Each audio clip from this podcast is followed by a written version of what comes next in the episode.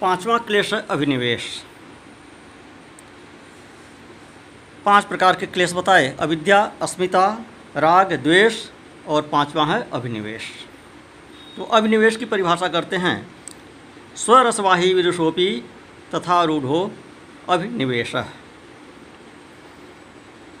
कि स्वरसवाही वह जो परंपरागत स्वभाव से चला आ रहा है,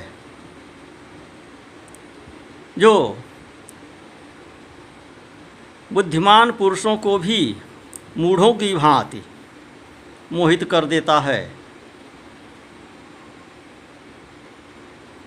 जो मरण भय रूप क्लेश है, यही अभिनिवेश है। यह मरण भय रूप क्लेश सभी प्राणियों में अनादिकाल से स्वाभाविक है। अतः कोई भी जीव यह नहीं चाहता कि मैं न रहूँ। सभी अपनी विद्यमान चाहते हैं। छोटे से छोटा कीट भी मरण से डरकर अपनी रक्षा का उपाय करता है।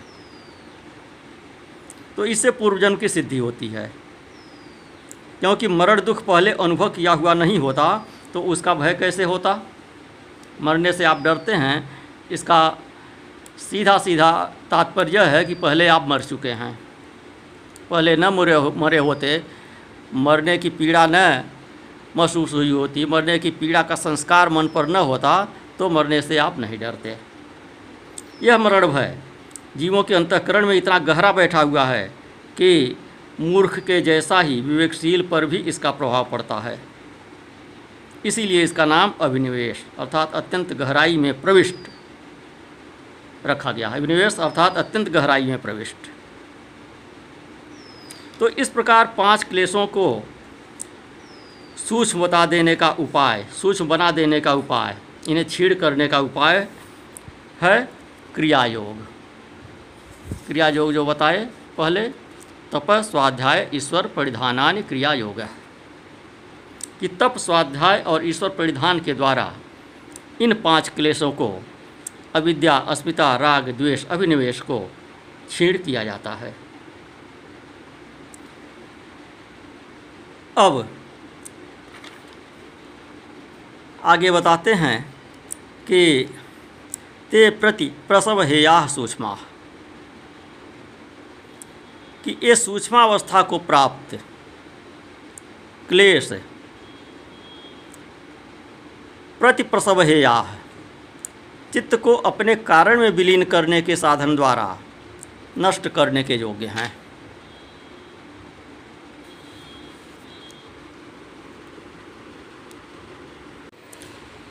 तो इन वृत्तियों को क्रिया योग के द्वारा छीड़ किया जा सकता है, इन क्लेशों को अथवा ध्यान के द्वारा छीड़ किया जा सकता है। ध्यान है यास तदवृत्तियाँ। उन क्लेशों की स्थूल वृत्तियाँ ध्यान के द्वारा नाश करने के योग्य हैं। फिर कहते हैं, क्लेश मूल कर्माशय व दृष्टादृष्ट जन्म वेदनीय कर्म संस्कारों का समुदाय, इसे कर्माशय कहते हैं। तो क्लेश मूलक कर्माशय, दृष्ट अर्थात वर्तमान और अदृष्ट अर्थात भविष्य में होने वाले दोनों प्रकार के ही जन्मों में भोगा जाने वाला है। इसको और विस्तार से बताते हैं। तो कर्मों की वासना का जड़ है क्लेश, और वह कर्मों की वासना वर्तमान में और अगले जन्मों में भोगी जाती है। जो भोग चुके, उसके बारे में कुछ सोचने की आवश्यकता ही नहीं। जो भोग रहे हैं वर्तमान जन्म में, यह प्रारब्ध है, इसे भोगना ही है। जो अग्नि जन्म में भोगने जाने योग्य है, उसका नाश कर सकते हैं। उसी के लिए उपाय किया जाता है। उसी को हानोपाय कहते हैं। तो कर्माशय शब्द से, कर्माशय का स्वरूप, क्लेश मूल से उसका कारण और दृष्टादृष्ट जन्मवेदनीय से उसका फल बतलाया गया है। क्लेश मूल कर्माशयो दृष्टादृष्ट जन्म वेदनीय तो जब चित्त में क्लेश के संस्कार जमे होते हैं, तब उनसे सकाम कर्म उत्पन्न होते हैं। बिना रजोगुण के कोई क्रिया नहीं हो सकती। इस रजोगुण का जब सत्वगुण के साथ मेल होता है, तब ज्ञान, धर्म, वैराग्य और ऐश्वर्य के कर्मों में प्रवृत्ति होती है। और जब तमोगुण के साथ मेल होता है, तब इसका उल्टा होता है। अज्ञान, अधर्म, अवैराग्य और अनैश्वर्य के कर्मों में प्रवृत्ति होती है।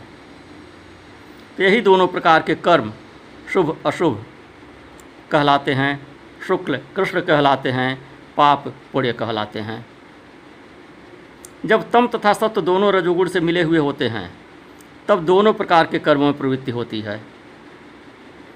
और ये कर्म पुण्य पाप से मिश्रित कर्म कहलाते हैं। तो इस तरह से तीन प्रकार के कर्म हुए। पुण्य कर्म, पाप कर्म और पुण्य पाप मिश्रित कर्म। इन कर्मों से इन्हीं के अनुकूल फल भोगने के बीज रूप जो संस्कार चित्त में पड़ते हैं, उन्हीं को वासना कहते हैं।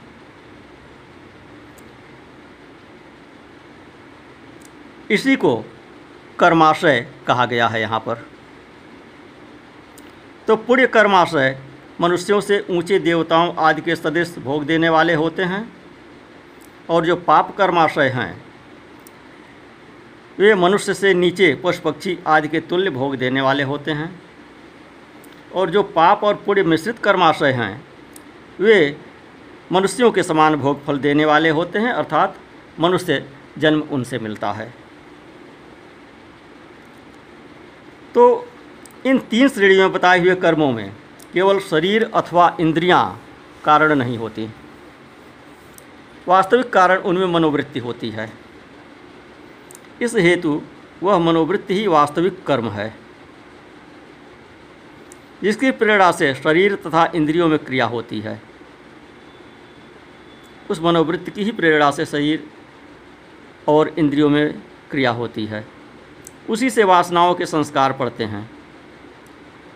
ये मनोवृत्तियाँ अनंत हैं और इनसे उत्पन्न हुए कर्माशय अथवा फल भोग के संस्कार भी अनंत हैं। इस प्रकार मनोवृत्ति रूप कर्मों से वासनाएँ और वासनाओं से कर्म उत्पन्न होते हैं। यह क्रम बराबर चलता रहता है, चक्र बराबर चलता रहता है। तब तक चलता है, जब तक कि उनके प्रतिपक्षी या उनसे बलवान कर्म उनको दबा न दें।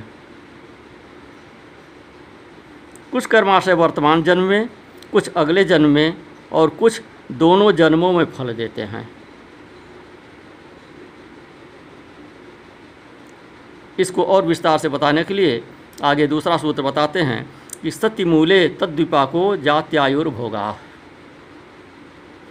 कि अविद्या आदि क्लेशों की जड़ होते हुए उसका फल, अर्थात कर्माशय का फल, क्या होता है? जाति, आयु और भोग। जाति का निर्धारण कर्माशय से होता है, कर्माशय के फलस्वरूप होता है। आयु का निर्धारण कर्माशय के फलस्वरूप होता है और उस जाति में, उस उतनी आयु में कौन कौन से भोग भोगने हैं, सुख दुख इत्यादि, उसका भी निर्धारण उस कर्माशय से ही होता है। कर्माशय के फलस्वरूप ही भोग मिलता है, कर्माशय के फलस्वरूप जाति मिलती है, कर्माशय के फलस्वरूप आयु मिलता है। यहाँ जाति से तात्पर्य, यह जातियाँ मनुष्यों के बीच की जातियाँ केवल नहीं है। यह भी इसमें सम्मिलित है, लेकिन यहाँ तक सीमित नहीं है। यहाँ जात से तात्पर्य, मनुष्य, पशु, पक्षी इत्यादि सभी से है। जाति से तात्पर्य यहाँ योनि से ले लीजिए। तो मनुष्य, पशु, देव आदि जाति कहलाती हैं। और मनुष्यों में भी जो अलग अलग वर्ण हैं अलग अलग जाति हैं, उनका भी निर्धारण उसी कर्माशय से होता है। तो वह भी जाति शब्द में सम्मिलित है। तो बहुत समय तक जीवात्मा का एक शरीर के साथ संबंध रहना यह आयु कहलाता है। इंद्रियों के विषय रूप, रस आदि यह भोग पदार्थ कहलाते हैं। तो क्लेश जड़ है, उन जड़ों से कर्माशय का वृक्ष बढ़ता है। उस वृक्ष में जाति, आयु और भोग तीन प्रकार के फल लगते हैं। कर्माशय का वृक्ष उसी समय तक फलता है, जब तक अविद्या आदि क्लेश रूपी उसकी जड़ विद्यमान रहती है। इसके जड़ के कट जाने पर कर्माशय रूपी वृक्ष, जाति, आयु और भोग रूपी उसके फल तथा सुख दुख रूपी उन फलों के स्वाद की निवृत्ति स्वयं ही हो जाती है। वह जड़ क्या है? अविद्या। और उसी अविद्या को काट देना है। कर्माशय की उत्पत्ति फल में भी अविद्या आदि क्लेश ही मूल हैं। मन की वृत्ति रूपी कर्म अनंत हैं, जो समस्त जीवन में होते रहते हैं। इनसे उत्पन्न हुए संस्कार भी अनंत हैं। जिनसे चित्त चित्रित रहता है, ये संस्कार चित्त में जन्म जन्मांतरों से संचित चले आ रहे हैं। जब जिन कर्माशयों के संस्कार चित्त में प्रबल रूप से उत्पन्न होते हैं तब उन्हें प्रधान कहते हैं। और जो शिथिल रूप से रहते हैं, उन्हें उपसर्जन कहते हैं। मृत्यु के समय, प्रधान कर्माशय पूरे वेग से जाग उठते हैं। और अपने जै, और अपने जैसे, पूर्व सब जन्मों के कर्माशय के संचित संस्कारों के अभिव्यंजक होकर उनको जगा देते हैं। तो इन सब प्रधान संस्कारों के अनुसार ही अगला जन्म, अगली जाति, अगले जन्म की जाति, देवता, मनुष्य पशु पक्षी इत्यादि किस जोनि में जन्म होना है, यह सब निर्धारण होता है। जिनमें उन कर्माशयों का फल भोगा जा सके और उतनी आयु देने वाले होते हैं, जिसमें वह निर्धारित भोग समाप्त हो जाए। इन्हीं कर्माशयों के अनुकूल उनका भोग नियत होता है। तो इस प्रधान कर्माशय से जो अगला जन्म, अगली आयु और अगला भोग नियत हो गया है, उसको नियत विपाक कहते हैं। जो इस सूत्र में, पिछले सूत्र में दृष्ट जन्म वेदनीय से बतलाया गया। क्लेश मूल है कर्माशयो दृष्टादृष्ट जन्म वेदनीय है। तो उपसर्जन कर्माशय जो अगले जन्मों में भोगा जाने वाला है, अभी उसका फल नियत नहीं हुआ है, उन्हें अनियत विपाक कहते हैं। इन्हीं को अदृष्ट जन्म वेदनीय कहा गया। इन उपसर्जन कर्माशयों की जो दबे हुए पड़े हुए हैं अभी, जिनका फल अभी निश्चित नहीं हुआ है जो अनियत विपाक वाले हैं, इनकी तीन प्रकार की गति होती है। यह विशेष ध्यान देने के योग्य है। पहला, या तो वे बिना पके ही नियत विपाक को छीण करके स्वयं नष्ट हो जाते हैं। तो इससे यह नहीं समझना चाहिए कि वे बिना फल दिए ही नष्ट हो गए। अपितु, नियत विपाक को कम करने में अपना फल दे चुके और नियत विपाक उनके नष्ट करने में उस अंश तक अपना फल दे चुका। और दूसरा, वे नियत विपाक के साथ हो जाते हैं और समय समय पर अवसर पाकर अपना फल देते रहते हैं। तीसरा, वे चित्त भूमि में वैसे ही दबे पड़े रहते हैं, जब तक कि किसी जन्म में उनके फल देने का अवसर नहीं मिल जाता, अनुकूल वातावरण नहीं मिल जाता।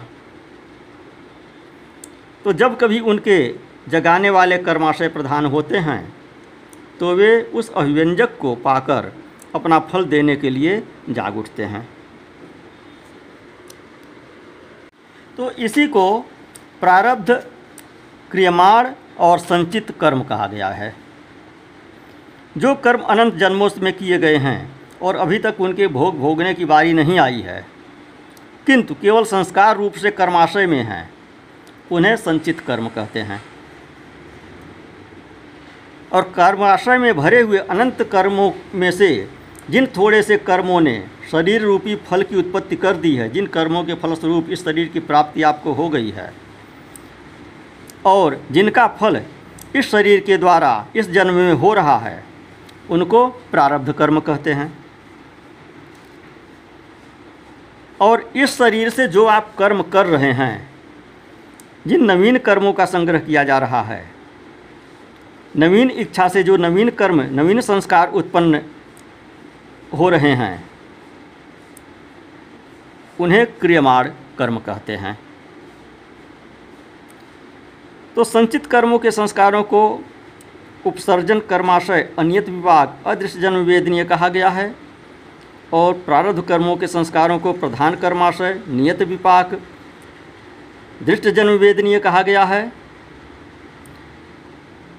क्रियमाण कर्मों के संस्कारों का वर्णन इसलिए नहीं किया गया कि कुछ तो इसमें प्रारब्ध कर्मों के प्रधान कर्माशय के साथ मिलकर अपना फल देना आरंभ कर देते हैं और कुछ संचित कर्मों के उपसर्जन कर्माशय के साथ मिल जाते हैं।